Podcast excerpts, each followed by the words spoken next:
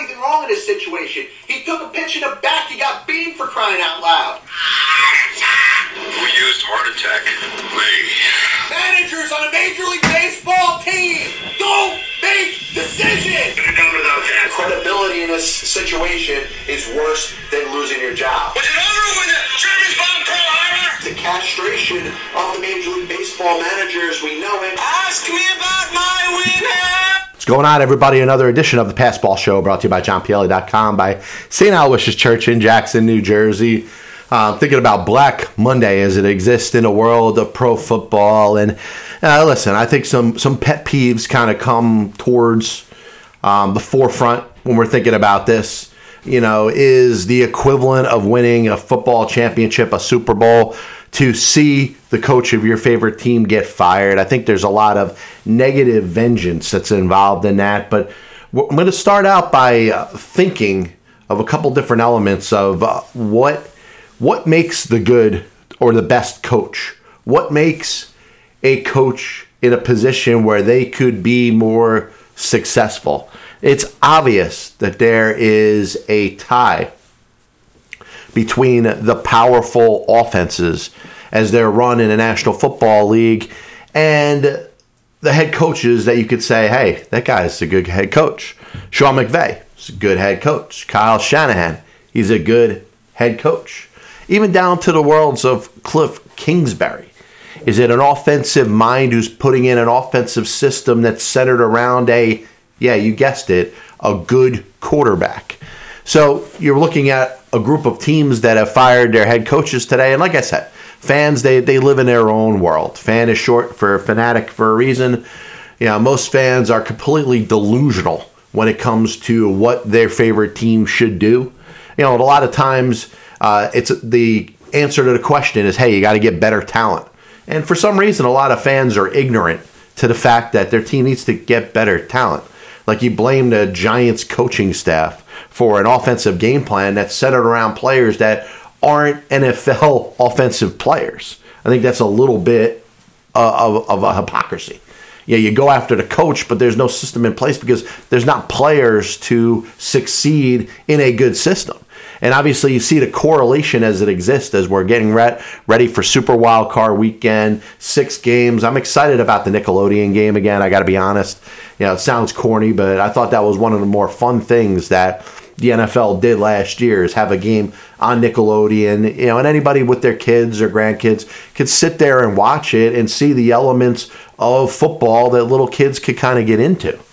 But yeah, the correlation between the coach and the quarterback, the correlation between the good quarterback and success in the National Football League. You know, this isn't the the nineteen eighty-five Bears and Buddy Ryan running the, uh, from a defensive coordinator standpoint, or the the the Ravens of two thousand, or any of the great defensive teams in the National Football League. Listen, you even think of the, the defense that Seattle had when they won their Super Bowl, and you know the twelfth man and the, the Legion of Boom.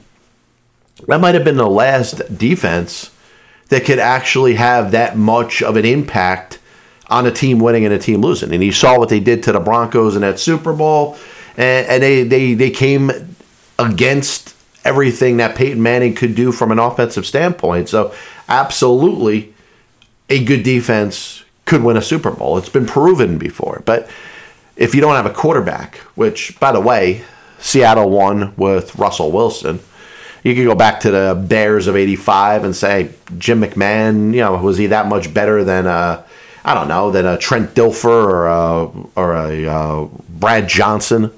You look at some of the quarterbacks in the National Football League, Craig Morton, you know, for you know, older generation. You think of quarterbacks that, you know, by themselves, they probably weren't the reason why their teams won the Super Bowl. And, you know, listen, if you have things working in other elements of a pro football game, then I think the chances uh, or the gap that needs to be bridged by having a good quarterback uh, is a little bit less. You maybe you don't need that great of a quarterback. You need a good quarterback, but maybe not Uh, you know, maybe not a uh, all-time quarterback. Maybe you don't need Aaron Rodgers or Drew Brees or Tom Brady or uh, Peyton Manning per se. Obviously, you'd prefer that. But if you look at everything that's going on in the National Football League, teams are firing their coach because these coaches don't have quarterbacks. You know, Brian Flores, who, by the way, under no circumstance deserved to lose his job, might go down as the first head coach in the National Football League history to lose his job the same year as his team won seven games in a row. I, I can't imagine a team winning seven games in a row and him still firing their head coach. But the problem is he doesn't have a quarterback. Tua Tagovailoa could be a serviceable quarterback. He's not going to be a star. He's certainly not going to live up to that at one point dreamt of number one overall pick type of status when he came from the University of Alabama. Do the Dolphins have to go out there and get a quarterback? Well, they probably do. And if they had a more serviceable quarterback, let's say they made the trade for Deshaun Watson this year. Let's say Russell Wilson was there. Let's say they had uh, another top-level quarterback, perennial Pro Bowl winning quarterback. The Dolphins win those couple extra games and are in the playoffs, and Brian Flores still has his job. So it doesn't mean, and Brian Flores is probably the best example of how a team could succeed with a def- defensive-minded head coach in this day and age. Brian Flores is going to get hired next week. Uh, I mean, any of the teams that have an opening, you'd be absolutely out of your mind to not interview Brian Flores. And by the way, the N F L, you have to. You know, Brian being African-American is certainly going to fill a lot of quotas. And, and I mentioned quotas like this because I think it's garbage what you're seeing going on in, in uh, Las Vegas with the Raiders. Now, Mark Davis, you know, may not want to listen to the Rooney Rule. Mark Davis may not want to do anything that the N F L tells him to do. Mark Davis, the, obviously we talk about the son of Al Davis, not the Cy Young Award winner in nineteen eighty-nine with the Padres, the relief pitcher. But Mark Davis is still pissed off that the N F L basically forced him to fire John Gruden. Now, John Gruden in his past and the, the emails that came to light were the main reason that Gruden ended up losing his job, but Mark Davis is a little bit pissed off about it. He's a little bitter. He's not too happy with the commissioner. But, I mean, for him to not abide by the Rooney Rule, which, you know, you interview a person of color, even if you believe it's a token interview, it's part of what you should do. He didn't do it last time when he hired John Gruden. John Gruden was the number one candidate that he had. He went out there. He met with John Gruden and figured out what it would take to pay John Gruden to be his next head football coach with the Raiders. And he's probably going to do it again with Jim Harbaugh when it comes to Michigan. Now, is he going to be able to pry Harbaugh out of Michigan? Listen, a lot more people in Michigan like Jim Harbaugh because they were, played for a bowl championship. You know, didn't make it to the finals, but you know, we're one of the top four teams in the bowl championship series. They beat Ohio State for the first time, and it seems like forever. And you know, Jim Harbaugh maybe wanted to ride out, you know, what it's like in Michigan as a head football coach there. You succeed in Michigan, listen, that's as good as succeeding with a lot of N F L teams. You know, you're going to send him. You're going to go to Las Vegas. Is he going to fix the Raiders? Uh, listen, that's all in the mind of Mark Davis, who shares a lot of the same mentality as his father Al did. But once again, you know, you, you tell me that Mark Davis can't interview Brian Flores. Mark Davis can't interview Jim Caldwell. There's en- enough African-American uh, uh, coaches. Eric Bieniemy, who continues to get passed over. Brian Byron Leftwich, with Tampa Bay as the offensive coordinator, continuing to get passed over. Listen, I think there should be some sanctions against Mark Davis if he goes the route of just, hey, I'm going to go hire my coach. I'm going to go get Jim Harbaugh. You know, F every uh, other candidate that we could put in there. I'm not going to give a token interview. Now, listen, is the token interview bullshit? Yeah, of course it is. And over the history of this implementation of the Rooney Rule, has there been garbage where teams say, hey, let me find somebody with dark skin, bring them in here, give them a token interview just to say that we did our job, but really our eyes are set on this particular coach? I get it. I mean, I don't understand it. I think you, you should give more candidates. The reason that the Rooney Rule is put into effect is to open your minds for more diverse hires and not just look you know, white, like, you know, rice when you're looking for your head coach. And I don't think teams intentionally do that. I think there's a lot of behind-the-scenes things that have kept African Americans from getting jobs as head coaches in the National Football League. Certainly, you've seen more executives. Still on the coaching front, it's not it's not so sound. And guys like Mark Davis aren't helping. I'll tell you this. You know, Mark Davis, all he has to do is the bare minimum. And like I said, I don't believe in a token interview. I think the token interview is bullshit. But you got a, you got a guy that's owning a major N F L team that isn't even trying to comply with your rule. And it's a shame because his dad was was open to, to integration as anybody. He hired, excuse me, the first N F L head coach that was black in what, almost seventy years, sixty-eight years when he hired Art Shell in nineteen eighty-eight, nineteen eighty-nine. So you're talking about a franchise that is extremely diverse and one in which, uh, you know, had, had a very good reputation, which is why they had to separate themselves from John Gruden. Now, could Jim Harbaugh be the right choice as you go down the road? Is he the coach to lead the Raiders to a championship? Well, you look at Rich Bisaccia, is he got the team into the playoffs, a team that was kind of up and down all year. There was a chance they could have gotten in. They got the bizarre game, which I'm going to get into in a little bit, the Sunday night game between them and the Chargers. But, you know, if you want to stick with him as your head coach, I have no issue with it. Odds are Mark Davis wants Jim Harbaugh, and I don't think there's going to be a real drawn-out process. I don't think you're going to get that typical minority candidate that's going to get a legitimate interview.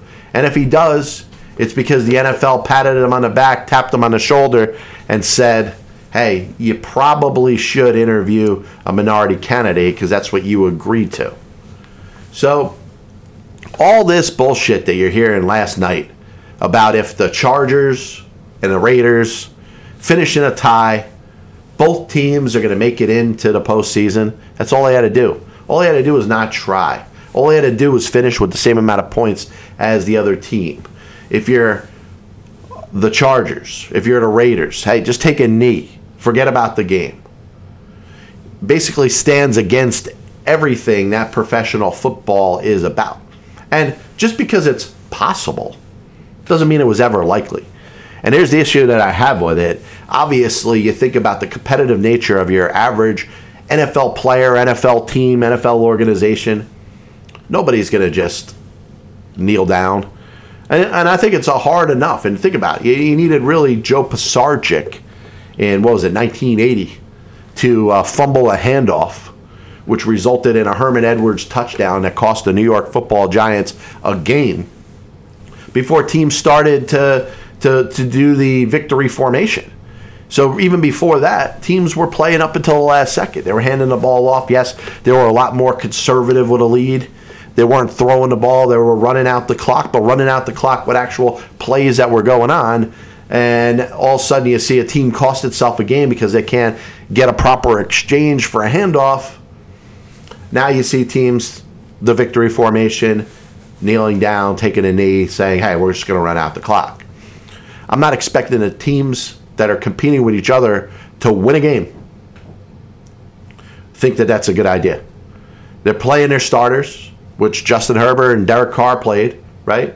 There's nobody coming off the bench. It was obvious both of these teams cared about this game. Both of these teams wanted to get themselves into the playoffs. And yes, it took a bizarre scenario. The Colts, who are certainly one of the bigger favorites coming into the week to win their football game, they get beat up and almost have a no-show against the Jacksonville Jaguar team that has been through its own demise this year. You know, let's try to get through a show without talking about Urban Meyer. So the Colts' loss set up this unique scenario, a Pittsburgh win, and now Pittsburgh is there saying, hey, if one of these teams win, we go to the playoffs. If they finish in a tie, both of the teams that are playing each other get into the playoffs, and the Steelers are out. Listen, it's just it's bad ethics. Uh, it's something that competitive players and teams are not going to be in favor of doing.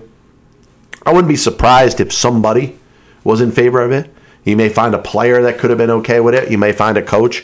You may find an owner, an organization that says, hey, if we were in that situation, maybe we would just uh, had this handshake agreement that we finish in a tie so we both get to the playoffs. First of all, the Raiders and Chargers, they, they don't like each other enough to do that.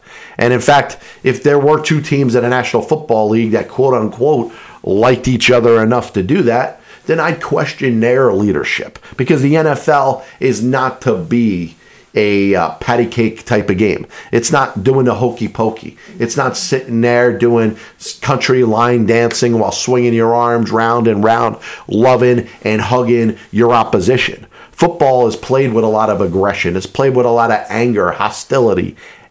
You know, teams do not like each other. Players should not like each other. Offensive players should not get along with defensive players, even on their own team. If you go back to nineteen ninety-three with the Houston Oilers and the fights they had between the offense and the defense, and Buddy Ryan is the defensive coordinator saying your job is to beat the hell out of the offense. Start by beating up our offense, and you're going to beat up the top offenses in the National Football League. Players on a football field are not meant to be nice. They're not meant to be cordial. They're not meant to get along with each other. And as long as you don't have somebody like a dope like an Antonio Brown, uh, you know, just sitting there with his shirt off, like he escaped from a mental institution, you know, you're supposed to you're supposed to have some aggression and hostility that's negative towards the team that you're playing.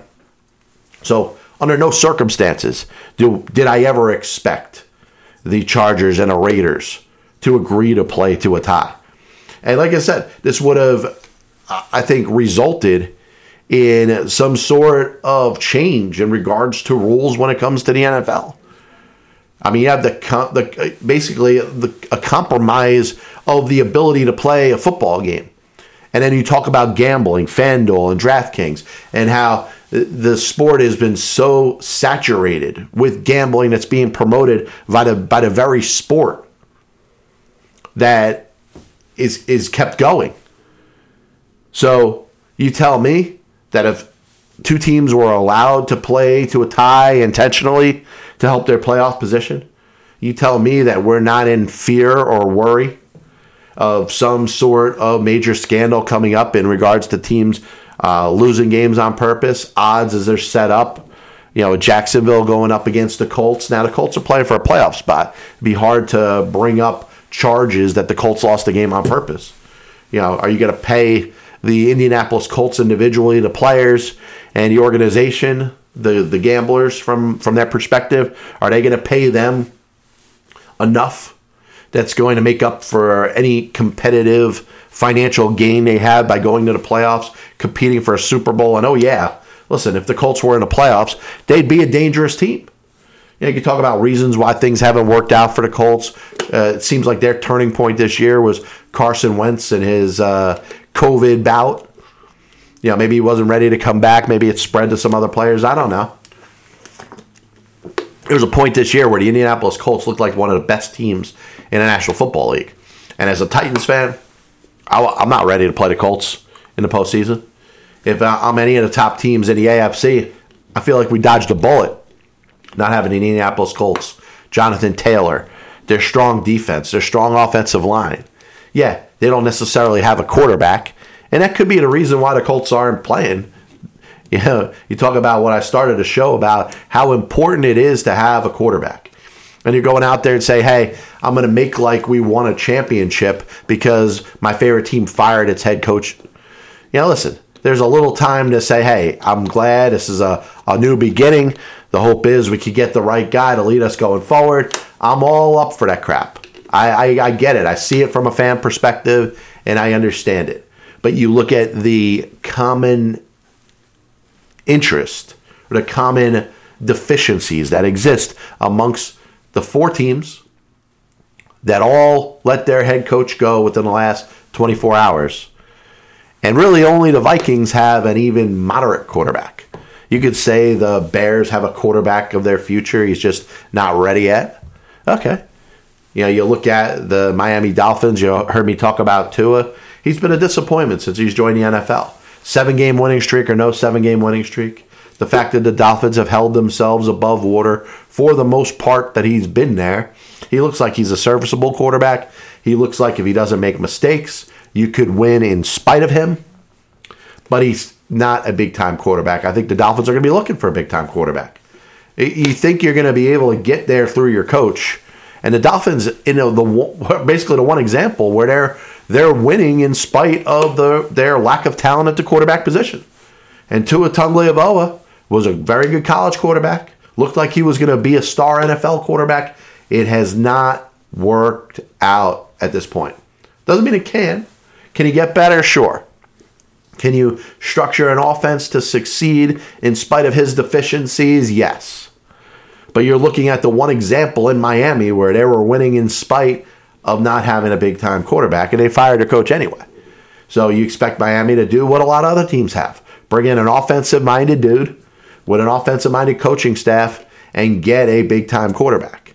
Now, I think the time for Tua Tagovailoa is running out in Miami. I expect him to be quarterbacking somebody else next year. I don't know. You know, there's thirty-two spots out there. There's certainly a team that Tua should be starting for this coming season. You know, maybe maybe it's the Saints. Maybe it's the Seahawks if they move on from Russell Wilson. Maybe it's the Giants. There's going to be a lot of movement. And if, if you listen to this show, if this is something that you have any interest in, you'll know that I've talked about what could potentially be a huge quarterback carousel as things swing around for next year. Deshaun Watson's going to be back. Jordan Love, Trey Lance are going to be starters, which means Aaron Rodgers and Jimmy Garoppolo likely will be playing somewhere else. Russell Wilson probably playing somewhere else. So you look at, hey, it's a, it's a musical chair type of thing.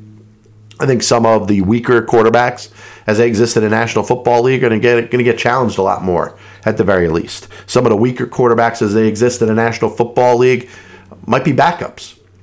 Look at Mitch Trubisky this year in Buffalo. He was a starter the year before. Maybe Baker Mayfield's somebody's backup this year. You never know. I think it depends on how this carousel goes around, but I think a lot of it's going to be centered around Miami.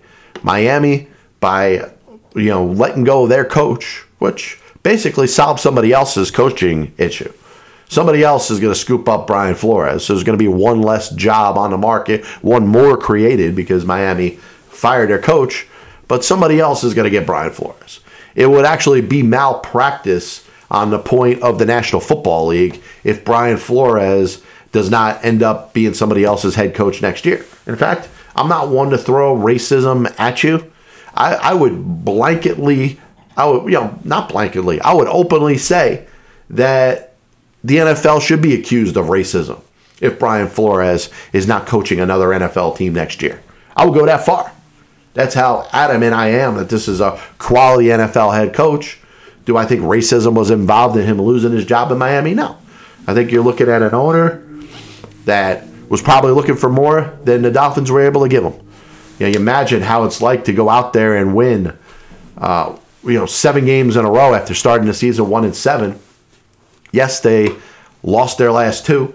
Tennessee blew them out. I'm sorry, they lost. They they won their last game against New England, and certainly in a spot nine and eight after starting the year one and seven. I get the element that the expectations were higher. To me, this is a coach you go with going forward. And think about the Miami Dolphins since Don Shula. They've had no stability at the coaching position. And you want to back up my point that I've said all along, you cannot switch coaches every two, three years and gain any sort of stability. What teams do that? What teams are, are out there competing for a Super Bowl year in and year out, and they are switching their coaches every two, three years? Nobody's doing that. The Miami Dolphins are in disarray because they have no stability at the head coach position. Yes, they also don't have a quarterback, which is a major reason why there's so much turnover at the, the coaching position. But I think one has to do with the other. And if you want to play this game, hey, what should come first, the chicken or the egg?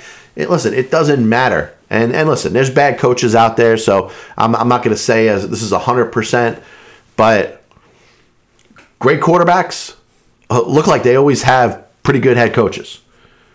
You know, Mike McCarthy won a Super Bowl with Aaron Rodgers. He got himself a job with the Dallas Cowboys because of the success he had in Green Bay. You want to say, hey, he's a good coach, a bad coach. Aaron Rodgers could say he's, you know, his favorite coach, not his favorite coach, whatever. Mike McCarthy won a Super Bowl with Aaron Rodgers, and while Aaron Rodgers was there with Mike McCarthy, Mike McCarthy looked like a good friggin' head coach. Jack Pardee looked like a pretty damn good head coach when Warren Moon was there. And you talk about the great quarterbacks that are out there, the coaches, whether it's Indianapolis, Tony Dungy, Yeah, you talk about his success that he had there.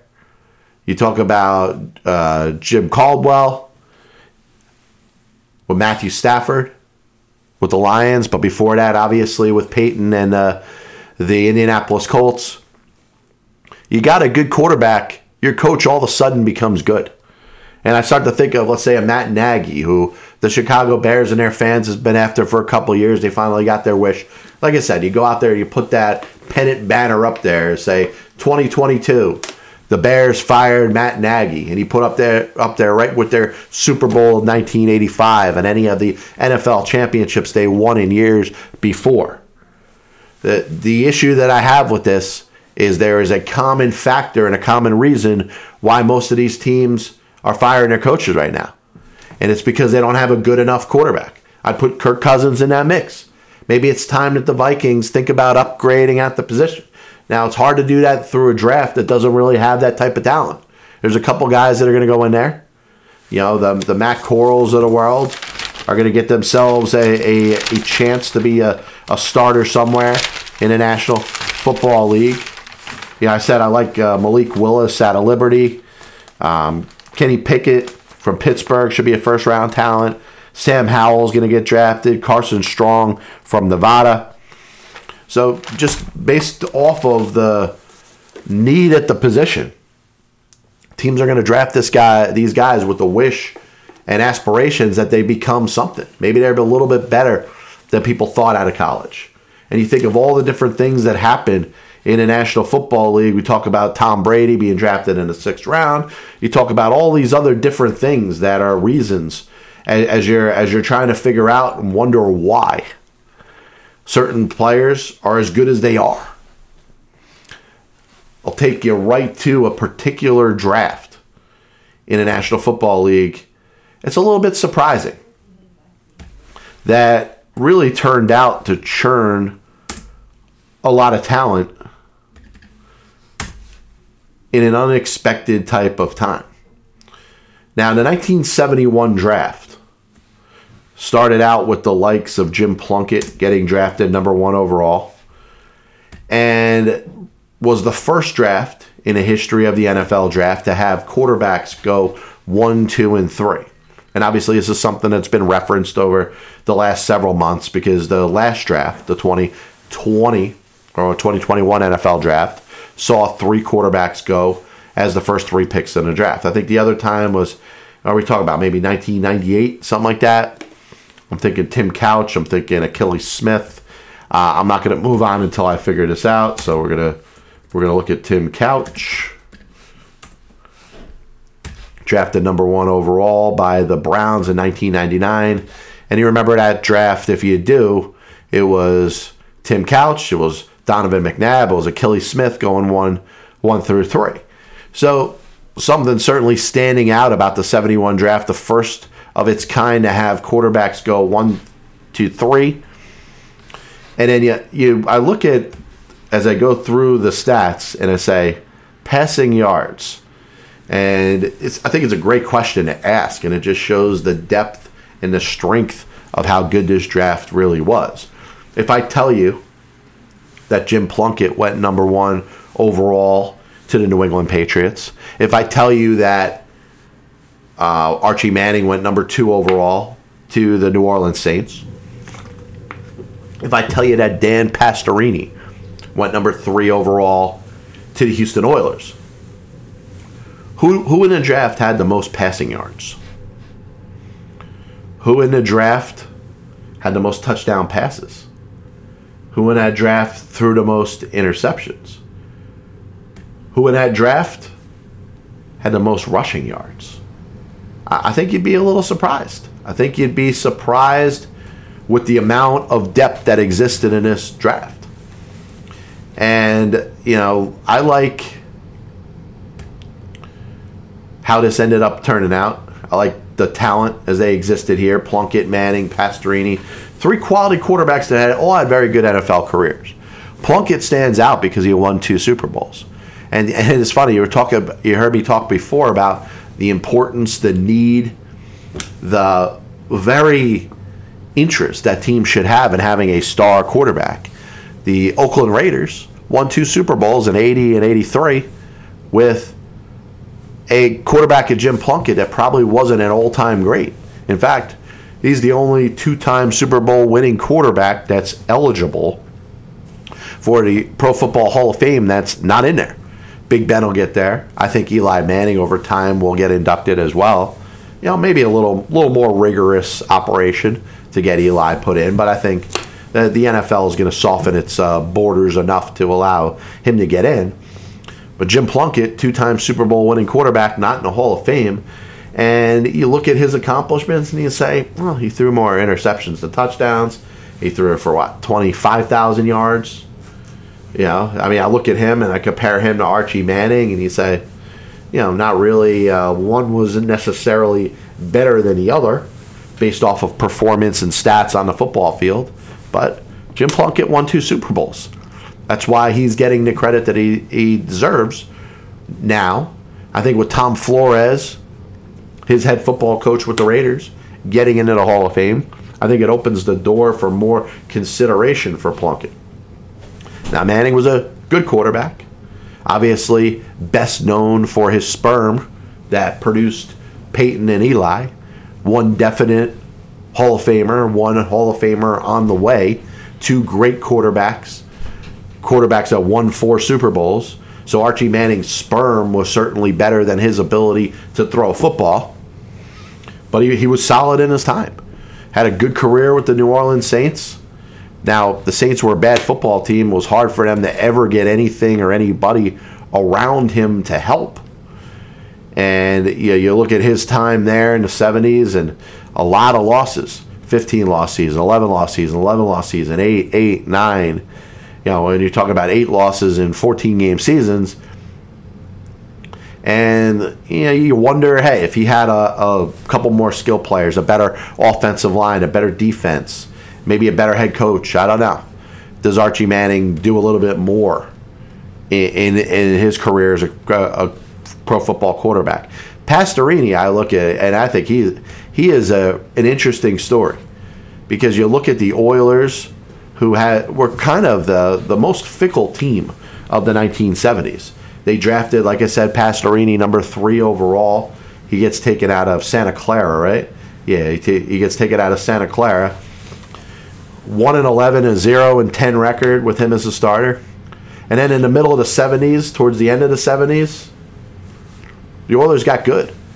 And Pastorini won ten games as a starter, eight games as a starter, ten games as a starter, ten games as a starter. And then there's the famous line by head coach Bum Phillips, who's basically speaking to owner Bud Adams about his job status, trying to save his job, says, listen, I think we're a quarterback away. And I'm sure Bud Adams was getting ready to fire Bum Phillips. He gives Bum Phillips a chance to go out there, make a trade with the Raiders, bring in Kenny the Snake Stabler, and Pastorini is the scapegoat. Sadly enough, Pastorini's career is over three years later, while only starting five more games. I'm sorry, ten more games. Five with the Raiders in nineteen eighty, five with the Rams in nineteen eighty-one.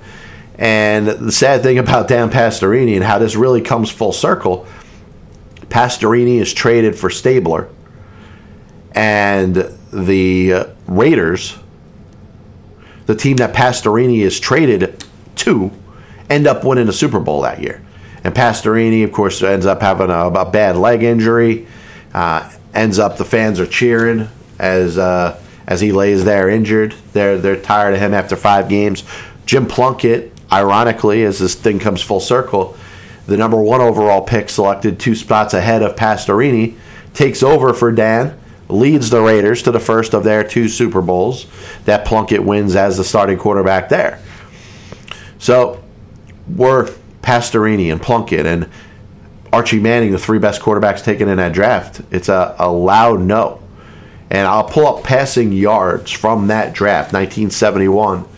And Plunkett, Manning, Pastorini basically rank from two to six in passing yards, which means there's three other quarterbacks that were taken in this draft that actually had some clout, had legitimate N F L careers. Number one, Kenny Anderson. Kenny Anderson's taken in a third round pick, number sixty-seven. Joe Theismann was taken by the Miami Dolphins in the fourth round, number ninety-nine overall in this draft. And, of course, Theismann sits there a couple years as a, as a backup on the bench, ends up in his thirties, becoming a pretty solid starter, leads the Washington, at then that point, Redskins to the Super Bowl. Had a solid career. So Kenny Anderson, Joe Theismann, and then a quarterback that I don't think is getting any sort of respect when it comes to the durability and career that he ended up having. And I'm talking about Lynn Dickey. And Lynn Dickey would be a good answer for a trivia question if you wanted to say, hey, who was the first quarterback in the history of the Green Bay Packers to throw for over four thousand yards? Who was the first quarterback in the history of the Green Bay Packers to throw thirty-plus touchdowns in a season? It's not Aaron Rodgers. It's not Brett Favre. It's not Don Majkowski. It's not Bart Starr. I would think, you know, Rodgers, Favre, Starr would all be your top three choices, and you may throw another couple ones into the wind before you went to Lynn Dickey. And unless you're a Packers fan of the nineteen eighties, you probably don't remember much about Lynn Dickey. Packers weren't very good in the nineteen eighties, but they also weren't very bad. They were five hundred type of teams. Not great, but not bad. And Lynn Dickey was a serviceable starting quarterback in the N F L, kind of that game manager that you talk about today. Alex Smith won a lot of games not being a, a uh, top-of-the-line, top-level quarterback. I think you could say the same about Eli Manning and a couple others. Lynn Dickey was a solid quarterback for the Packers for a better part of the first half of the nineteen eighties.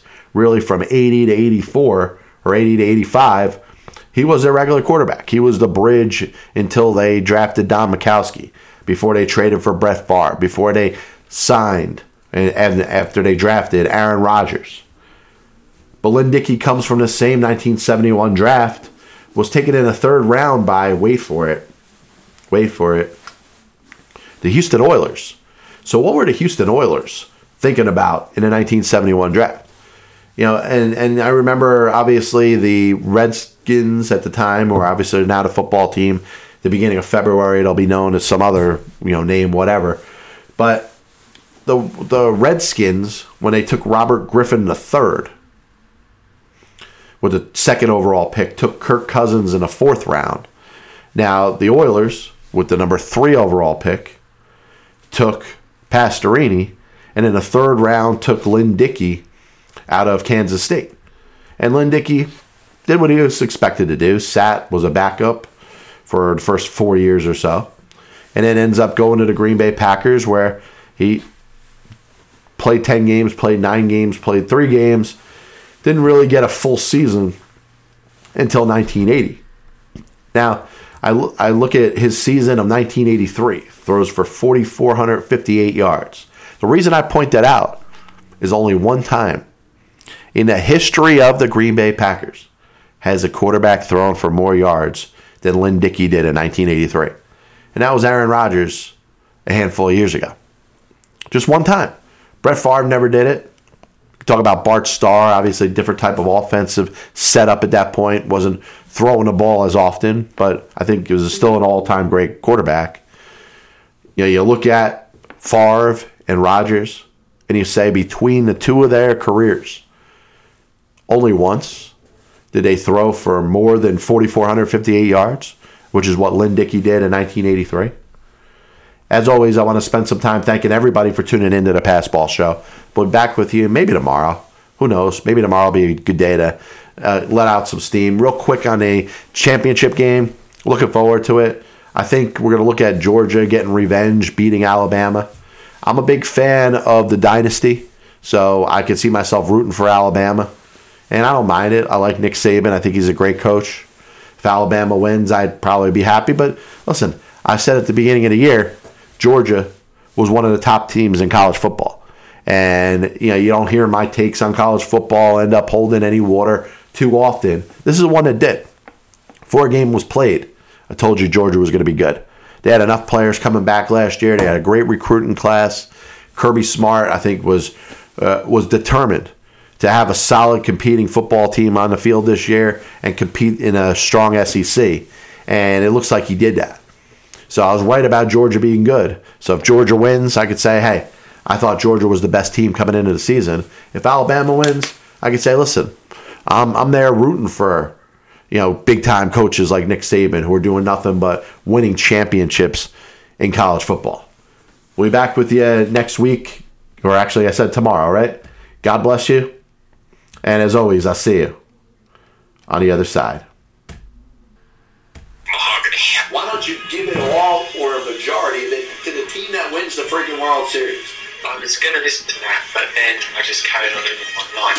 I may come out as the biggest Major League Baseball manager apologist. That'll only make someone work just hard enough not to get fired. Because hitters are going out there saying, I'm either going to hit a home run or I'm going to strike out. And if I don't get a pitch that I feel like I could drive out of the park, I'm not even supposed to be here today. Especially you prospect whores and hoarders are going to be a little pissed off at me when I say this. I'm a dude who believes a dude disguised as another dude. There are only two managers in baseball's Hall of Fame who have losing records. One of them is the iconic Connie Mack, who you could say, in spite of winning five World Series championships as a manager, could be in as much as a pioneer